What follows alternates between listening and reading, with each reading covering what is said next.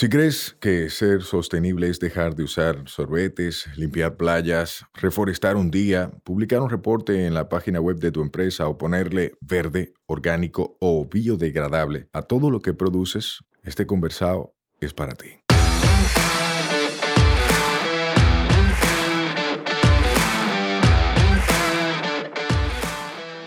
Hola, somos Mibisai, los motores detrás de Tinglar y una vaina verde, y hoy vamos a tener un conversado sostenible. En cada conversado sostenible te ayudaremos a romper paradigmas y te compartiremos alternativas y herramientas para que acciones ya, sin excusas.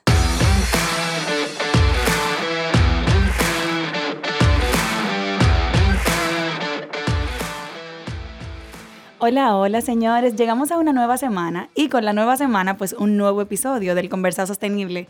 Y hoy yo creo que yo siempre digo esta vaina de que tenemos un invitado muy especial y se está volviendo nada especial porque todos son especiales.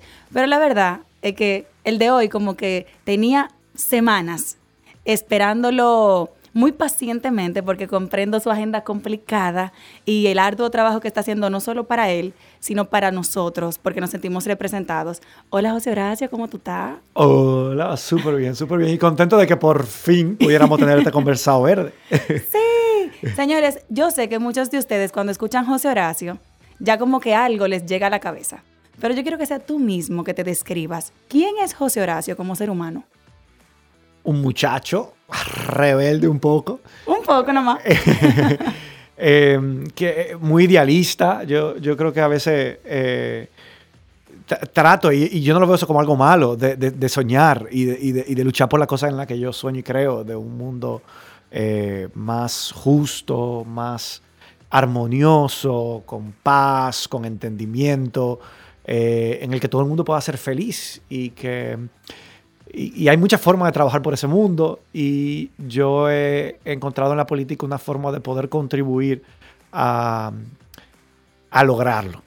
Y nada, José Horacio, eh, no sé, alguien que, que, le guste también eh, divertirse, ¿verdad? Porque no todo es eh, vamos a salvar el mundo. También me gusta descansar, tener contacto con la naturaleza. Eso me da mucha paz. Eso me conecta como con mi lado espiritual. Ok. Y me gusta bailar. Esta semana he bailado porque estuve de cumpleaños. ¡Felicidades! gracias, gracias. Em, y nada, no sé, eso. Yo creo que yo, me sigo viendo como un muchacho, aunque los años pasan y ya pasó. que la ley de juventud no te ampara, pero está bien. ¿O sí? Todavía sí. Ok, ah, pues sí, sigue siendo muchacho. 33, 33. Claro que sí lo ampara. Señores, mencionaste me encanta porque mencionaste tres cosas que me chocaron o que me impactaron de forma positiva. Una, donde la gente pueda ser feliz. O sea, te interesa la felicidad de la gente. Es rarísimo escuchar a un legislador hablando de felicidad, porque la felicidad no es algo que te establecido en la ley y tiene una lista de criterios que dicen, si tú cumples A, B, C, D, tú eres feliz.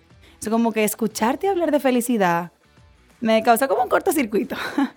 Lo otro, que te gusta bailar, quien lo ve con este saco, voy a tirar una foto para que ustedes lo vean porque ustedes nada más están escuchando, pero quien lo ve con este saco, así el porte que José Horacio siempre tiene, de vez en cuando se remanga la camisa, pero el típico, tú sabes, como de que siempre bien puesto, peinadito y vaina. Entonces, como que uno no se imagina que él se desarregla bailando, que suda, que se mueve. Pero sí. Pero eso es raro. Mira, aquí, hay como una desconexión entonces entre de la, realidad. De la realidad, muy fuerte, porque al revés, la gente cuando la gente que me ve así mucho a diario, cuando me ve peinado, me dice, wow, te peinaste. y yo le digo lo contrario, yo le digo, yo siempre salgo de mi casa peinado, lo que pasa es que estos cabellos se revolotean muy fácil, muy rápido. Eh, entonces, normalmente, eh, claro, mira, y además, tú que dices que, ah, no, con el saco, para mí es un disfraz, yo me lo pongo porque es obligado. Eh, yo no usaba, y mira que yo estudié Derecho, y yo, de, profesión, ¿verdad? Licenciado en Derecho, normalmente eso se asocia mucho a una formalidad en el vestir. Pero a mí me preguntaban, o sea, nunca la pegaba a nadie cuando me veía vestido. publicista? Ajá, publicista, ah. mercadólogo, lo que sea, porque yo no solía vestirme como con la pinta de abogado pero mm, ahora es obligatorio por el reglamento de la Cámara. Entonces yo, por ejemplo, llegué aquí, vengo directo de la Cámara de Diputados, donde había sesión, y es obligatorio andar, o sea, vestirse con saco y corbata, y camisa y zapatos. Entonces, eh, pero si tú te fijas, yo lo primero que hice que salir a la sesión me quité la corbata y me, okay. y me desabotó del cuello. Pero, pero nada, yo, yo, yo no suelo tener esa formalidad, por lo menos en la vestimenta, yo creo que la formalidad se pone en práctica de otras maneras. Eh, ¿Y qué más? Lo primero, a la felicidad. Sí. La felicidad para mí al final es lo más importante. Para eso venimos al mundo, para ser felices. Entonces, Ay, mi ¿cómo madre, nosotros... pero señores, espérense, préstenle atención a esta partecita. Vení- nosotros estamos aquí, estamos vivos para ser felices. Óyeme, a ti que estás escuchando, que no se te olvide esa vaina, por favor, no te vuelvas monótono dentro de la rutina y dentro de los estándares que alguien más, probablemente tan estúpido que no pudo pensar en lo que iba a ser sostenible en el tiempo, creó y que tú estás diseñado y viviendo. Preocúpate por ser feliz. Eso es lo más importante y, y bueno, e- en mi rol que, que me- que desempeño de toma de decisiones que, que son decisiones que afectan a todo el mundo, para mí eso es algo importantísimo. Yo no voy a nunca a promover una decisión que le haga la vida más miserable a nadie. O sea, eh, eh, eso es contradictorio. Hay una frase, hay un uno de mis políticos favoritos, es Pepe Mujica, el expresidente de Uruguay. Y él, y él tiene una frase muy famosa que dice que al final eh, eh, su definición de política es la lucha por la felicidad de todas y de todos. Entonces, que cada acción que uno tome sea en procura de ese objetivo.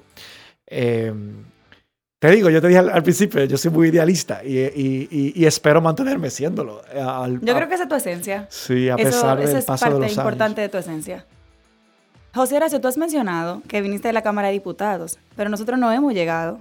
Asumiendo que el que te escucha no sabe quién tú eres, mientras tanto sabe que tú eres idealista, que te gusta la felicidad de la gente y que trabajas por ella, que estudiaste Derecho, ¿cómo tú llegaste a hacer este tipo de política? ¿Cómo tú llegaste a ser legislador? ¿Por qué ese paso?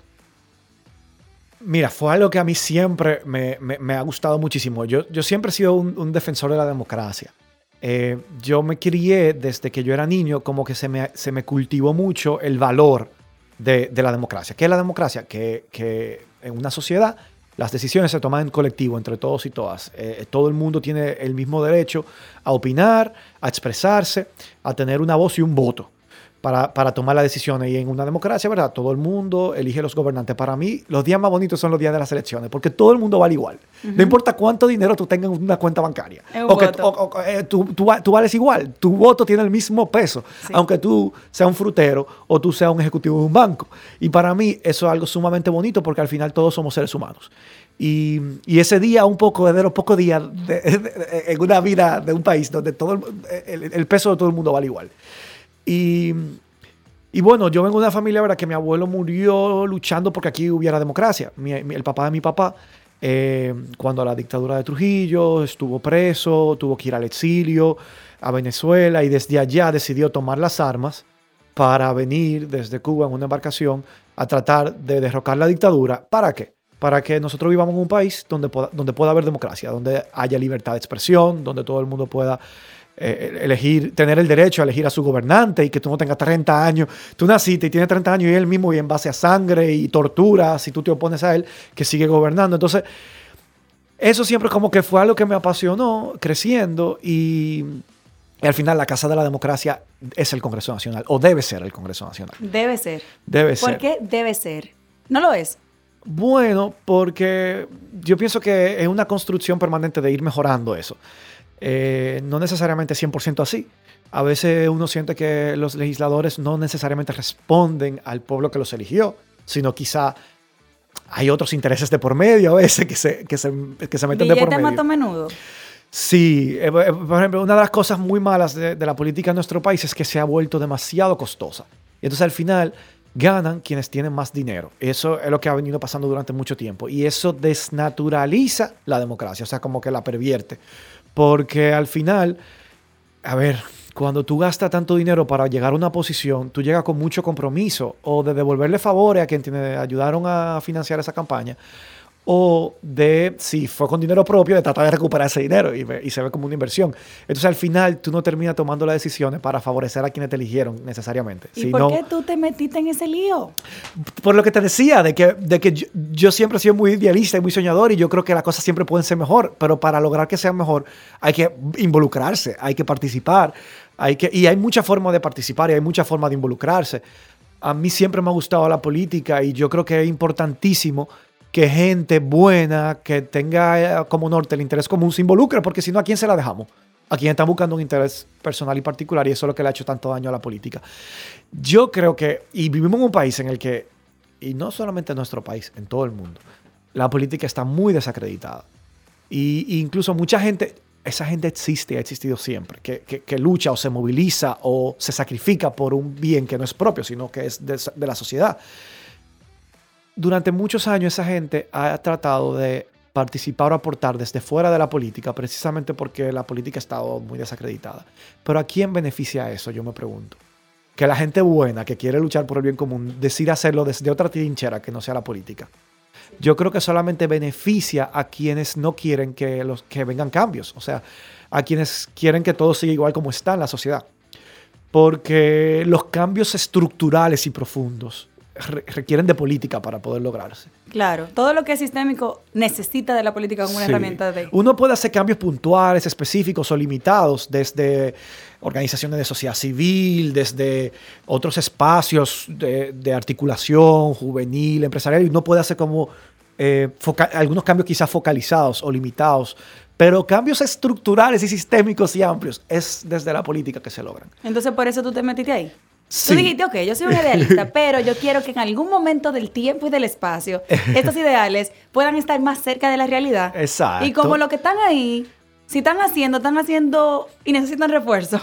y si no, no están haciendo, necesitan que alguien haga y vaya por lo menos a causar la disrupción que se necesita para crear controversia y para parcializar gente y para poner a la gente a pensar y a despertar esas neuronas que están ahí como solamente cohabitando tú decidiste, que yo me voy a meter. Sí, y es una manera de estimular a otros que lo hagan y a otras. Es una manera también...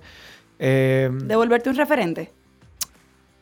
A ver, eso no es lo que yo busco, pero si eso sirve para que más gente participe, se involucre y se empodere, qué bueno que así sea. Eh, me alegro. Oye, qué humilde. Eh, me encanta tu humildad. Oye, tú, espérate, espérate. Tú fuiste el diputado más votado de la, de la circunscripción 1, sí. El más votado. Porque en otras circunscripciones sí hubo diputados que sacaron más. De la 1. De una circunscripción muy complicada en el distrito como la 1, tú fuiste el diputado más votado. ¿Cómo se sintió eso? Súper bien. ¿Qué tú sentiste?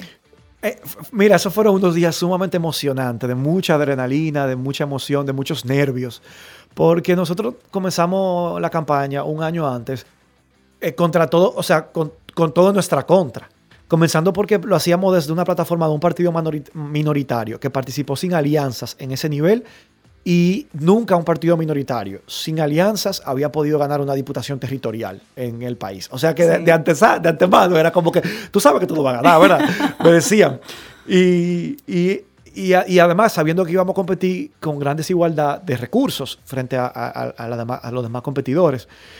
Pero eso nunca nos desmotivó, eso nunca nos hizo que nos detuviéramos. Fue como desde el principio creyéndonos que, que se podía. Pero en un año, espérate, porque... pero fue un año, de trabajo. Y ya cuando llegamos a la recta final, yo sentía algo cambió. Porque de un año atrás, nadie quizá me conocía, eh, la gente lo veía como algo imposible. Y ya al final, yo sentía en verdad un gran apoyo que... Yo me acuerdo que yo llegué a decirle a mi hermana, eh, que me apoyaba, ella fue parte del equipo de campaña, yo llegué a decirle, mira, yo no se lo quiero decir a nadie porque quizás yo puedo estar equivocado, yo no tenía encuestas porque las encuestas son muy costosas de realizar para saber si de verdad eh, teníamos posibilidad de ganar. Pero yo le dije, yo, yo, le dije, yo creo que podemos ser más votados. y así como casi como en secreto, que nadie supiera porque quizás yo estaba equivocado, pero yo sentía esa percepción alrededor de que algo había cambiado, de que nosotros habíamos podido lograr despertar esperanza en mucha gente. Y, Tú revolucionaste o creaste un concepto, si no estoy mal. Lo de la buena política nació de ti. Bueno, acá sí. Eh, eh, sí, le dimos contenido. Yo lo vi así, o sea, como externa. Sí, sí. Sin ninguna vinculación a tu partido, que si no estoy mal es Alianza País, y a toda la gestión que hiciste en la campaña. Cuando escuché el término la buena política, para mí era igual a José Horacio. Sí, porque nosotros instalamos ese concepto con que, era un, que es un concepto lleno de contenido y eso es lo que me gustaba. Eh, eso fue una decisión de, equipo, llegar con ese concepto, eh, porque se venía hablando mucho de la nueva política, pero entonces habían compañeros que decían, no, pero nuevo no necesariamente quiere decir que sea bueno. Decimos, ah, bueno, pues vamos a hablar de buena política. y entonces decimos que qué elementos debe tener la buena política. Y entonces ahí comenzamos a hacer una lluvia de ideas, me acuerdo, en la oficina de, donde comenzamos la campaña. Eh, con un grupo de jóvenes, la mayoría, eh, ideas. Bueno, la buena política tiene que ser transparente, tiene que rendir cuentas, tiene que eh, luchar por el bien común, por la equidad, por la igualdad, por el medio ambiente. Eh, y así fuimos construyendo y dándole mucho contenido contra la corrupción, por supuesto, a ese concepto de buena política. Y así arrancamos. El 7 de julio del 2019, yo anuncié el lanzamiento de mi precandidatura y los... Y la frase que utilizábamos como para arrancar era la buena política la construimos juntos. Y, sí, eh, es lo que te digo, un año después ya, para mayo, junio, julio, para junio sobre todo del 2020, que las elecciones fueron el 5 de julio, ya yo sentía, wow, algo cambió. Eh, logramos sí, despertar esperanza, eh, que la gente vuelva a creer, que se entusiasme con un proyecto sin necesidad de como se hace en la mala política, que para que la gente se movilice, hay que, pagar. exacto, haya que dar recursos. No, todo el que estaba participando era porque estaba convencido, entusiasmado, ilusionado con la posibilidad de tener una verdadera representación en el Congreso que le, que le haga sentirse representado o representada. Eh, y yo creo que tú lograste eso en la campaña y lo has mantenido en la gestión. Qué bueno que me lo dices. Te lo digo, te lo digo en serio, porque tú sabes que en este medio uno interactúa con muchas personas de diferentes círculos sociales, de diferentes niveles socioeconómicos, y uno habla con la gente de quiénes creen, quién lo hace sentir representado. Y siempre que se habla de la Cámara de Diputados, no te voy a decir que de todas las generaciones, porque es verdad, hay un paradigma muy evidente que hay que romper de los abuelitos y los jóvenes. O sea, es una vaina increíble porque tú apoyas causas que no sacrifican la felicidad de la gente. Entonces eso crea mucho ruido en ciertas generaciones que son un poco más conservadoras. Y indiscutiblemente, aún esos ruidos están, porque obviamente tú no eres monedita de oro para caerle bien a todo el mundo, ¿verdad? Y tú estás representando lo que para ti eh, es parte íntegra de lo que tú defiendes, lo que tú crees. Hay mucha gente que te ve y dice, óyeme, por fin hay un diputado que habla y es como si yo estuviera hablando ahí. O sea, que realmente dice algo que yo diría, que realmente defiende algo que yo siento, que cuando habla, yo hago esa vaina viral porque yo creo en lo que él está diciendo. O sea, tú has mantenido eso y te felicito. Sí, y algo que me entusiasmó muchísimo es eh, cuando yo inicié mi proceso de campaña, yo trataba ¿verdad? de tener encuentros y diálogos y conversatorios con, jóvenes. Y al principio los jóvenes me decían, eh, yo normalmente no sé por quién voy a votar, no sé si voy a votar y si voto, lo más probable, vote por quienes me digan mis padres mi padre me diga, ah, no, vota por esto, vota por aquel, y por eso es que yo voy a votar. Un año después, o sea, pasó un año y yo, el, feedback que recibía, la retroalimentación que recibía era todo lo opuesto. Me encontraba. a mi papá. o padres que me decían, yo, yo voté por ti porque mis hijos me dijeron que votara por ti. Entonces yo dije, wow, se viró, se viró la balanza. Y en el medio, en el transcurso, bueno, pasó lo de la Plaza de la Bandera, la suspensión de las elecciones, que eso hizo que la juventud se movilizara. Y yo creo que eso fue un detonante. ¿Y tú estabas ahí? Desde el primer día. O sea, tú estabas el domingo en la noche yo arranqué para allá. Ese día fue, fue muy fuerte. Ah, yo me acuerdo que a mí se me salieron las lágrimas viendo lo que estaba pasando en el país.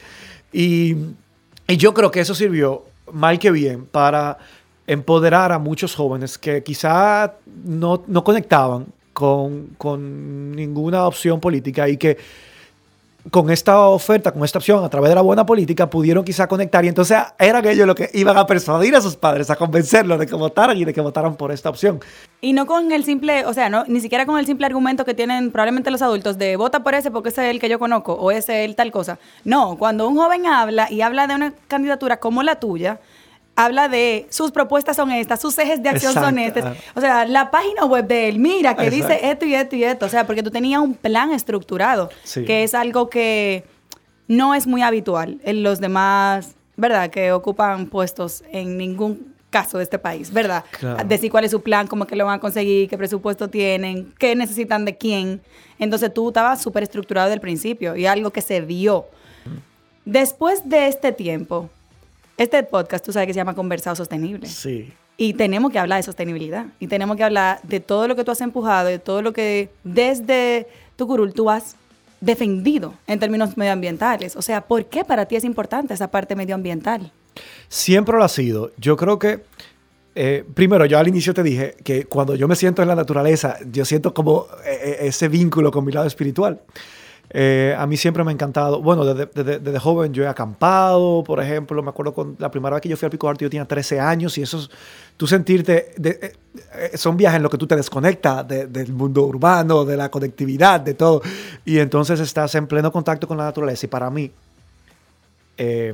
ahí está Dios. O sea, cuando tú ves la creación, eh, eh, la diversidad, todo lo que la naturaleza tiene eh, en su estado natural para ofrecernos. Y, y además, a veces nosotros los humanos tenemos, eh, cometemos el error de creernos como los dueños del planeta. Y no lo somos. Nosotros somos visitantes, estamos aquí de paso. Una especie más. Y somos una especie más de miles de especies que hay. Entonces, nada nos da el derecho de, por haber desarrollado unos niveles de inteligencia para poder apropiarnos y nosotros estamos destruyendo el planeta. El, el ritmo que, que lleva encaminado a la humanidad es hacia su destrucción, su destrucción si mantenemos los niveles de consumo que, que hoy se mantienen. Entonces, cuando uno va como a través de la lectura, de escuchar entrevistas, programas, TED Talks y cosas, tú comienzas a entender eso. Tú tienes que tomar acción. Y yo creo que no es casual que nuestra generación a nivel mundial ha sido como la que ha llevado la, eh, el protagonismo, el liderazgo en la lucha contra el cambio climático y eh, es porque somos mucho más conscientes de eso. No podemos dar por sentado el planeta que tenemos enfrente. Hay demasiados estudios que, que ya ponen en evidencia, en alerta, la posibilidad que nosotros vamos a tener de, vivi- de- de vivir la vida como la conocemos hoy. Y eso nos obliga a, eh, a poner de nuestra parte, desde cada uno de los espacios en que nos encontremos. Desde lo individual, que yo lo hago, eh, por ejemplo, compostando los residuos que, que tengo en casa, los que no son compostables, eh, llevándolo a, a, a lugar. puntos de acopio. a- exacto. Eh, tratando de consumir menos. eh, pero eh, también eso es desde lo personal, pero eso tiene un impacto mucho más limitado desde lo político que uno puede hacer. Eh, yo por eso una de mis prioridades era pertenecer a la Comisión de Medio Ambiente de la Cámara de Diputados, porque esa es la comisión que trabaja, estudia y se enfoca en los temas eh, vinculados al medio ambiente y la sostenibilidad. Yo soy miembro, de, soy uno de los 15 miembros de la Comisión Permanente de Medio Ambiente y ahí hemos estado discutiendo ah, varios proyectos de ley que están relacionados con el tema. El primero fue el de residuos sólidos, gestión integral de residuos sólidos, que realmente ya se había... fue, fue uno de los proyectos de los que yo más hablé en la campaña y justo se aprobó después de las elecciones, pero antes de juramentarnos. Entonces fue como en el medio se Que aprobó. pique. Eh, Sí, porque me hubiera gustado poder Claro, hacer aportes. valor, claro. hacer muchos aportes. Cuando yo llegué, sí, el Ejecutivo lo devolvió el presidente de la República con observaciones y ahí sí pude participar y bueno, yo estaba de acuerdo con las observaciones, pero fueron rechazadas supuestamente porque se depositaron fuera de plazo y yo ahí, bueno, fue una de las primeras batallas que eché. Y, eh, pero también hemos estado estudiando un proyecto de ley sobre cambio climático, un proyecto de ley sobre aguas, eh, el de ordenamiento territorial y uso de suelo, que de alguna manera también puede tener elementos que impactan o incidan en, el- en- en la sostenibilidad. Eh, y eh, esos han sido un poco los temas prioritarios que durante el último año se han ta- estado trabajando en esa comisión. También la declaratoria como Parque Nacional de, de diferentes espacios como Loma Miranda. Ujú. Eh, Ganaste varios pleitos ahí. Yo digo que ganaste porque tú estás representando esos pleitos, entonces tú lo ganaste. sí, pero... a Muchos otros Otros más. no, y otros no. El- eh, bueno, el de Loma Miranda finalmente perimió esa ley, ahora la estamos reintroduciendo. Eh, estamos apoyando un grupo de diputados que tomaron, se fueron adelante y lo están reintroduciendo y nosotros estamos ahí apoyándolo. Eh, en fin, ah, pero lo que más se conoce en esa comisión de medio ambiente son resoluciones. Resoluciones son proyectos que no tienen fuerza de ley, la- las leyes son obligatorias, las resoluciones son como una recomendación oficial que hace la Cámara. Y la mayoría de las resoluciones son por el problema de, de escasez de agua que hay en el país. Y diputados de todas las regiones, provincias del país, eh, han solicitado muchísimas resoluciones pidiendo la construcción de acueductos para acceder al agua, porque hay escasez de aguas en diferentes regiones del país. Pero yo creo que el problema es mucho más profundo de ahí. No basta con construir un acueducto, si no hay de dónde abastecer de agua a ese acueducto. Entonces, eh, es limitado quizá lo que se está haciendo para mis deseos, pero desde ahí estamos tratando de aportar otro grani- grani- granito, granito de arena. Chulísimo. Y si yo te pregunto, José Horacio, si vamos ahí a idealizar un poco, que es algo que te caracteriza, ¿cómo tú visualizas o cómo desde tu perspectiva debería ser? ¿Qué se debería estar haciendo? ¿De qué se debería estar hablando? Eh, mira, Saliendo de la caja, olvídate de lo posible, olvídate del límite de recursos. O sea, ¿de qué, se debería estar hablando? Sí. Hablando de cuando en materia de sostenibilidad. Sí. Bueno, yo creo que aquí deberíamos estar hablando de, que, de cómo vamos a poder garantizar la producción de agua en el país frente al aumento de las sequías que se prevén con el aceleramiento del cambio climático. Nosotros deberíamos estar hablando de, de la situación de los ríos en nuestro país, que están cada vez con menos agua. Eh, de cómo nosotros, o sea, si somos un país que apuesta por un lado al turismo, como al mismo tiempo sigue haciendo concesiones mineras que son contrarias a la posibilidad de ofrecerle, bueno, más allá de la sostenibilidad y de, y de ofrecerle al turista un, atra- un atractivo natural, que es nuestra principal oferta. Eh, y son tantos temas de los que deberíamos estar hablando. Ustedes saben que este país está en pañales, ¿verdad? O sea, lo que... que- lo que Este lo que- país está lleno de basura. Por todos lados que uno se mueve, lo que más hay es basura. y nosotros, ¿cómo nosotros vamos a que gestionar hablar de gente esos en serio. recursos? Yo dije, wow, next step. Él está hablando de basura de verdad, o sea, residuos No, sólidos. sí. yo- de basura que cuando tú te mueves a cualquier lugar del país, en cualquier campito, en cualquier terreno verde, está lleno de basura. Sí. ¿Dónde era que yo estaba en estos días? Que. eh, yo, o sea, yo veía y yo decía, pero. Ah, en el. ¿Cómo en- esa basura en- llegó ahí? En el centro olímpico. Ajá. Yo estaba en el centro olímpico que estaba tomando una clase de arco y flecha. Eh, yo lo vi, yo lo vi en tus historias. Ajá, muy chulo. Aprendiendo puntería ahí. Y entonces estamos en el Olímpico. Entonces en el Olímpico hay mucho verde. Hay, hay, hay áreas que son de, de grama con árboles. Y estaba todo eso lleno de, de- de botellas plásticas. Ujú. Y yo estoy aquí en el medio de la ciudad donde hay más personas con educación.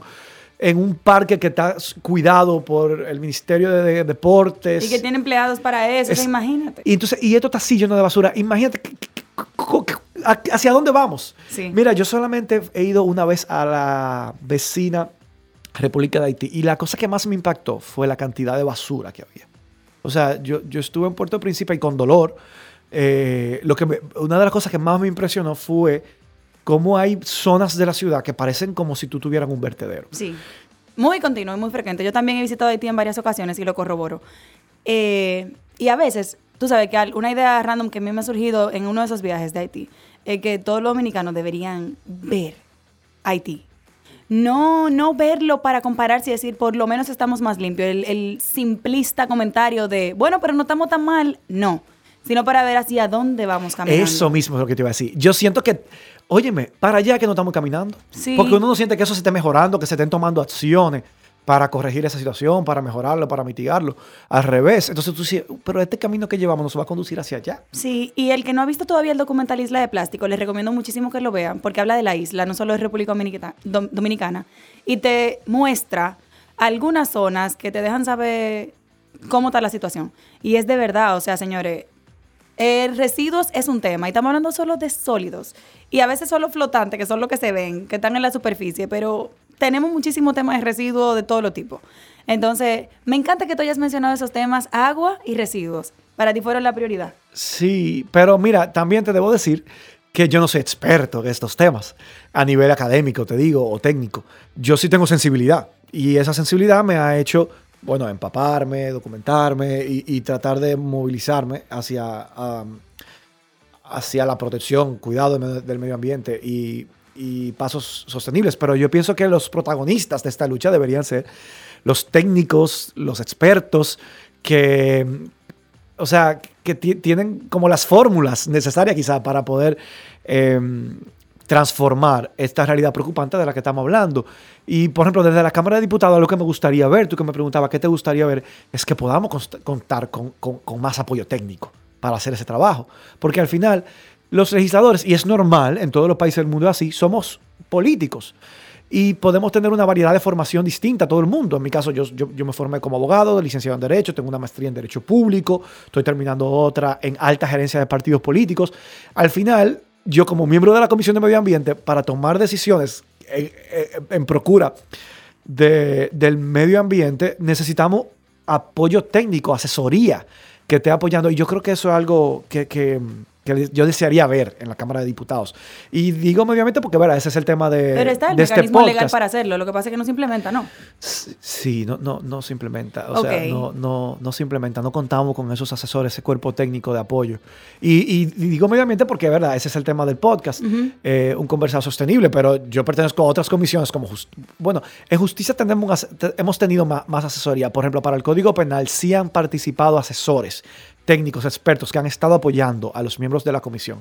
Pero, pero en otras no. Quizá, por ejemplo, yo también soy miembro de la Comisión de Trabajo que discutimos proyectos de ley que tienen que ver con la regulación de, los aspectos laborales, eh, acceso al primer empleo, teletrabajo, y, y entonces hace falta contar con expertos en materia laboral, por ejemplo. O sea, que no, lo digo que no es nada más en materia de medio ambiente que esa falencia pasa, Claro. sino en, en sentido general. Mira, eso está buenísimo y qué bueno que tú lo traes al- a la conversación. Porque a veces nosotros pensamos, óyeme, pero ¿por qué no se incluyó tal cosa? Pero ustedes están haciendo malabares sin ser especialistas de área.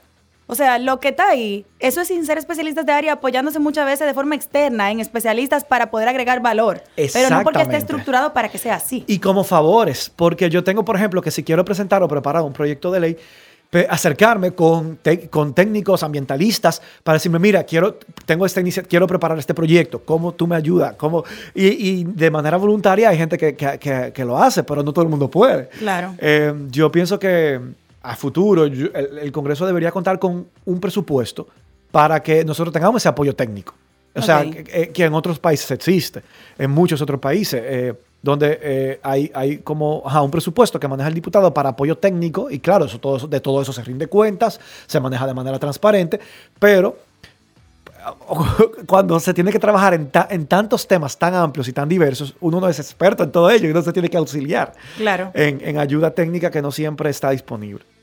Buenísimo, gracias por mencionarlo. Señores, si usted está ahí escuchando y es técnico, acérquese a los legisladores que no trabajan solos. Acérquese voluntario, que yo te escucho que no hay cuarto ni estructura, pero empujemos a que las cosas se hagan funcionales en el tiempo y no sea nada más una, una coyuntura de que alguien sí gestiona su apoyo tercerizado de técnicos, sino que esté estructurado así, ¿verdad? Para asegurar que, que realmente tenga valor lo que se haga.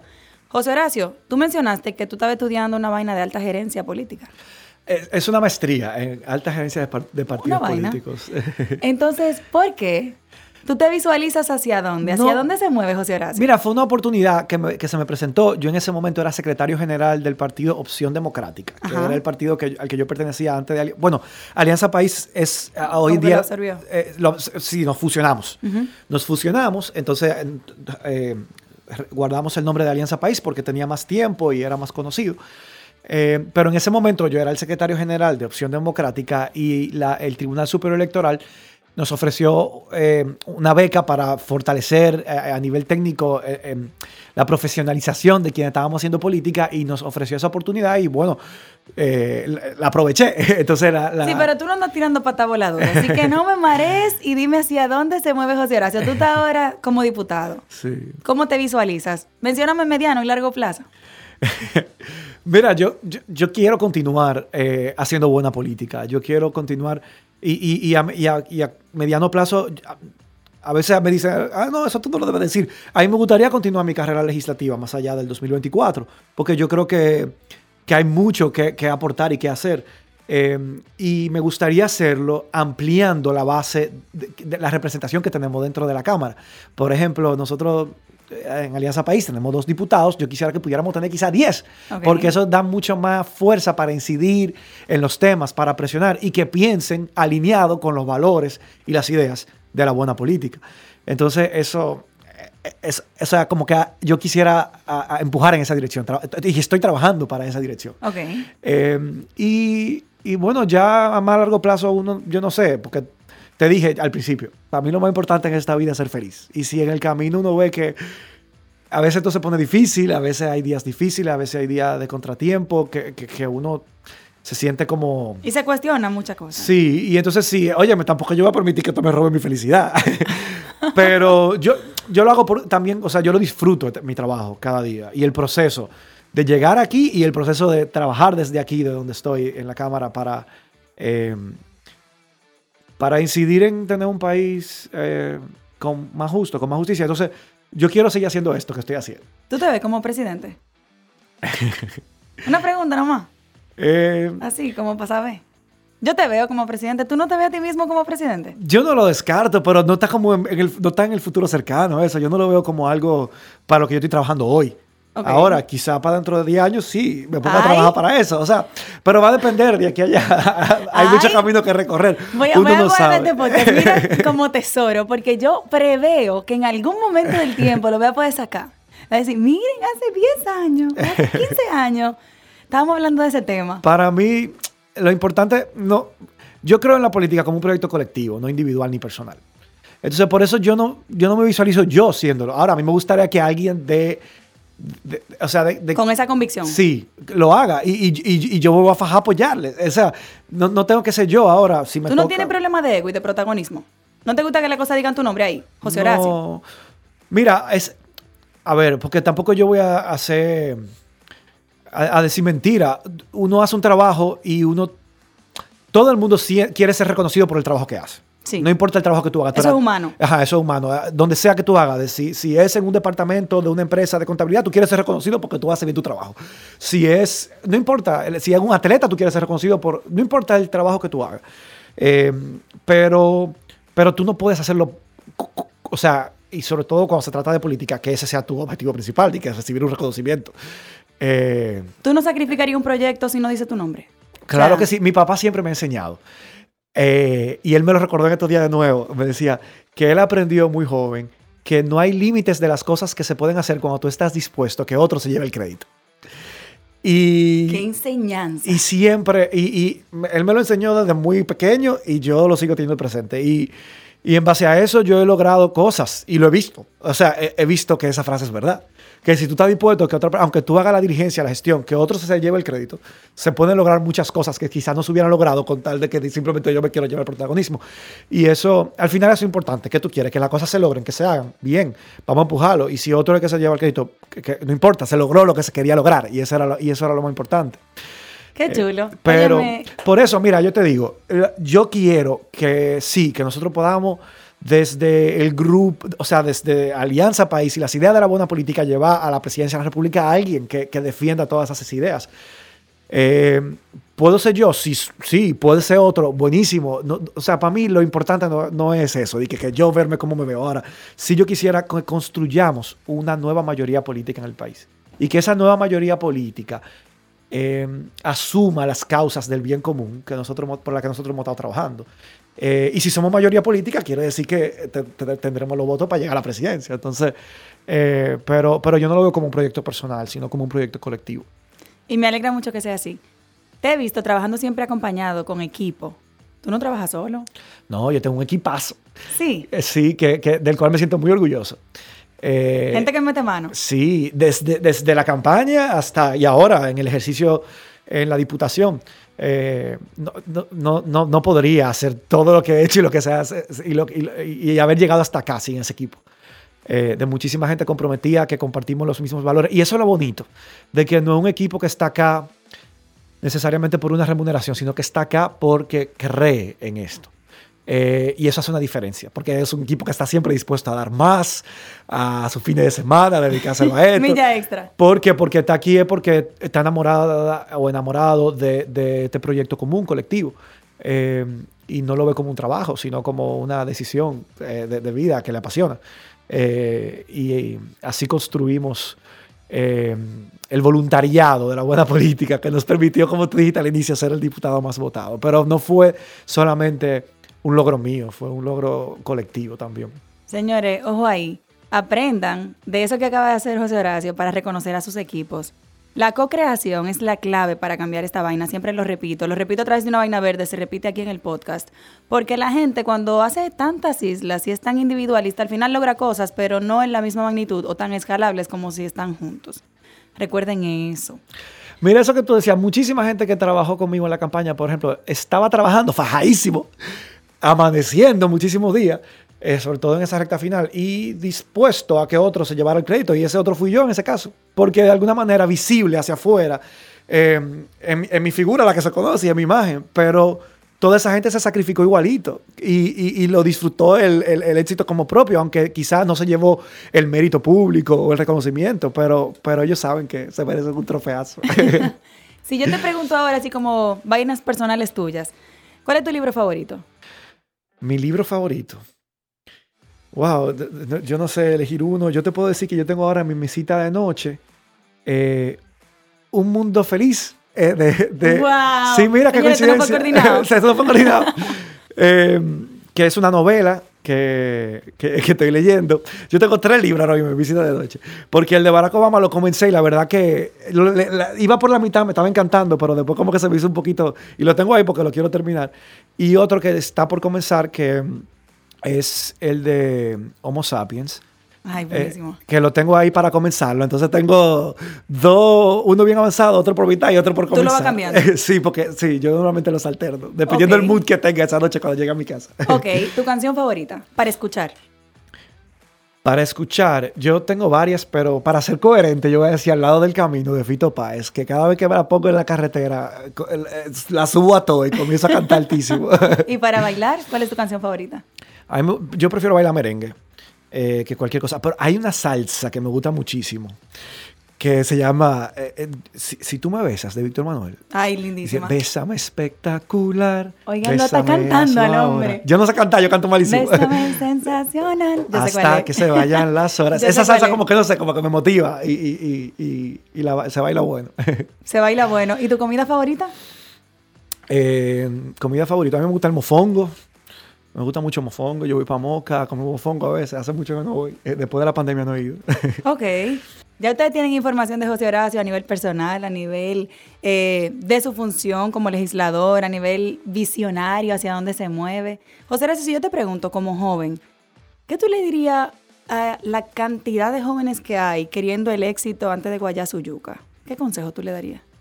Eh, que yo creo que el éxito no se consigue sin trabajo, nunca. Eh, siempre cuesta y, y- y a veces cuesta muchos intentos. Eh, y que al final todo lo que realmente vale la pena toma mucho esfuerzo y sacrificio. Si se consigue fácil, uno quizá ni siquiera a veces lo valora y lo aprecia. Si, si se consigue fácil.